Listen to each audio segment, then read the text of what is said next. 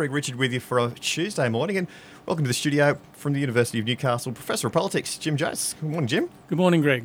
Now, today we're looking at kind of the relationships between, I simplified it earlier, between courts and the government. Can you sort of. Yeah, I, I think there's been an interesting phenomenon going on over the past decade or so, and that's this sort of what we might call the drift towards empowering the executive of a political system um, in ways that can nobble the way in which both courts operate and the, the legislature operates. So we've seen um, globally, for example, um, in Hungary, the um, Orban um, government has basically subordinated, le- legislated to subordinate the highest court to the will of the parliament, so that the parliament can override what the um, court might decide. Yep. Um, that's being challenged by um, the European um, Union because it goes against fundamental laws Yep. and um, uh, agreements. Um, similarly, in Israel, the uh, Netanyahu um, government has done a similar thing, and that caused quite an outrage. There was huge demonstrations to try and turn that around, and I think that's now been tempered. But the idea was again to legislate to override whatever the highest court ruled on any constitutional issue. Um, in the US, we're seeing a, a slightly different thing play out, and as we know, they've got checks and balances. But at present, we're seeing a challenge being made by Donald Trump that he should be immune from prosecution, that the presidency should be immune. That would declaring that the presidency is immune from any form of prosecu- prosecution for criminal acts or alleged criminal acts basically removes it from the rule of law and puts it above it. Now, in Australia, and Argentina is another one where they've got a new president who's uh, an economics um, libertarian and he's basically wanting to scrap everything and um, override the parliament um, wherever possible. In Australia, we have a slightly different arrangement. Um, executive, the executive in Australia is constitutionally the the governor general in council, which is the governor general, the prime minister, the deputy prime minister, and senior ministers, who basically are the engine room, as it were.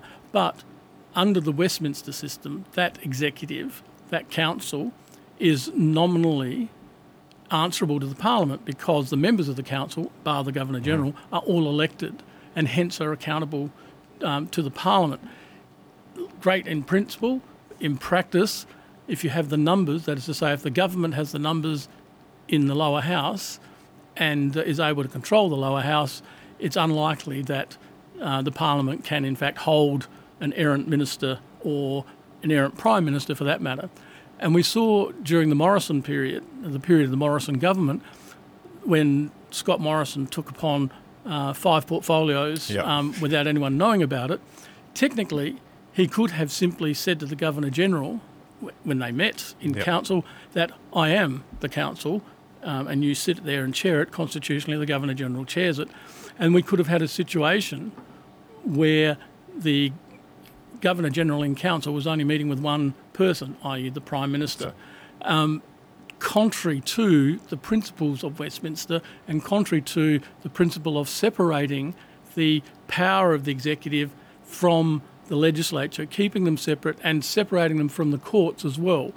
So that even if somebody goes a little haywire on the executive and, say, a Prime Minister um, pushes through legislation that um, is uh, in a, suspected of being um, unconstitutional, someone can then launch a case to the High Court. The High Court can then analyse it, reach a verdict, and hand down yes, that legislation is Yep. consistent with constitutional um, caveats or not.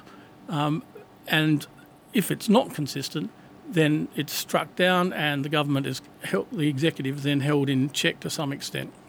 So there's a little more uh, attempt to keep it balanced, but you know, in the US, for example, the checks and balances between the Supreme Court, the legislature, the two houses of Congress, and the presidency, there's always been a tussle. There's always been, and it's it's the same in Australia. There's always tension between the executive, the parliament, and the um, um, the court or the High Court.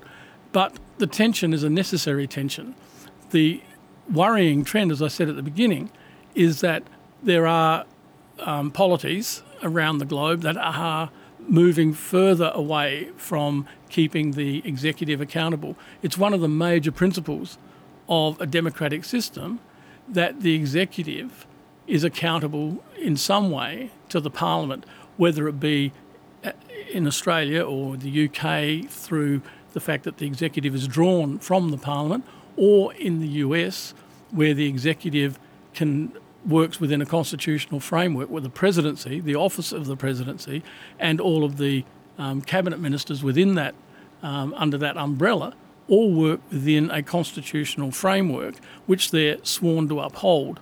Um, some of that, as we've seen, has gone more and has been honoured more in the breach, um, but hopefully cooler heads will prevail at, at a certain point, and the Supreme Court will recognise the necessity of keeping the presidency um, within the bounds of constitutional law rather than exempting it.